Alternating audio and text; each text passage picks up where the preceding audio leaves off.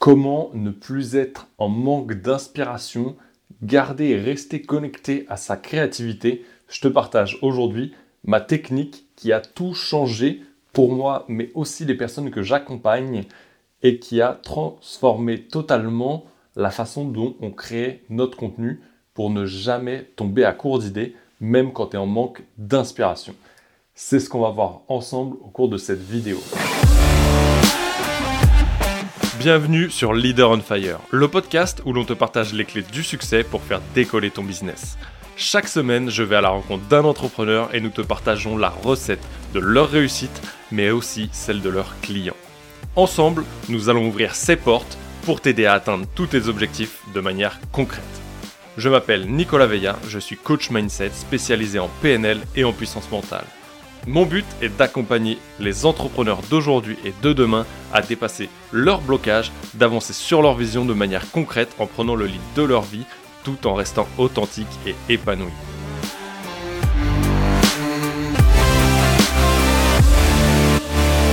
Je suis sûr que ça t'est déjà arrivé de tomber sur ce qu'on appelle la page blanche. Ouais, tu sais, ce moment où tu es là, face à ta feuille, face à ton ordinateur, que tu es en train de taper, et en fait tu tapes rien parce que tu n'as aucune idée qui sort. Et pourtant, si tu es entrepreneur, créateur de contenu, coach, consultant, quel que soit ton domaine aujourd'hui, l'inspiration, la créativité, c'est ce qui nous permet aujourd'hui de créer notre contenu de façon quotidienne. En tout cas, c'est le cas pour moi. Peut-être que tu as également une chaîne de podcast, une chaîne YouTube. Et le pire qui peut t'arriver aujourd'hui, c'est de te retrouver face à cette situation.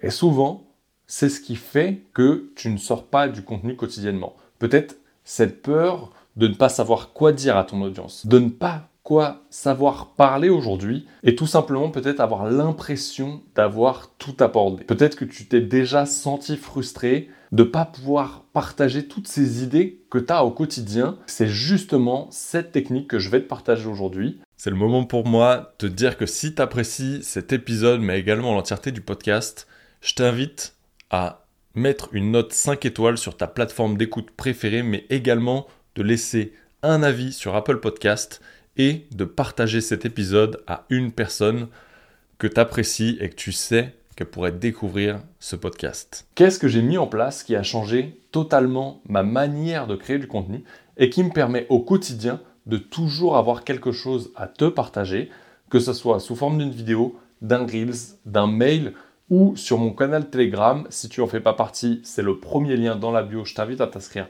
dès maintenant. Par moment, on a beaucoup d'idées qui fusent tu vas peut-être avoir une, deux, trois, dix idées au même moment, peut-être quand tu es en balade, quand tu es en famille, quand peut-être même tu es en coaching ou tout simplement en train de profiter d'une activité ou même pendant une activité sportive. Et au moment où tu rentres, le vide néant. Et peut-être qu'il t'en reste une. Je suis sûr que ça t'est déjà arrivé. Et c'est exactement au-delà de ça qu'on va passer à travers aujourd'hui. J'ai tout simplement pris mon téléphone. Ça a été la manière pour moi d'avoir un peu un carnet sous la main. Et j'ai utilisé l'application Note dans laquelle j'ai créé une note que j'ai appelée Content Création, création de contenu en français tout simplement. Et dedans, j'ai claqué toutes les idées possibles et inimaginables j'ai fait un pavé pour vidéo, YouTube et podcast. Et le reste, j'ai mis des bullet points et j'ai noté toutes les idées qui me venaient. Que ce soit les idées que j'ai au moment de lire un livre, au moment de suivre une formation, au moment où je suis en coaching, au moment où je me fais coacher, n'importe quel moment, j'écris ces notes. Tu as une manière aussi très rapide,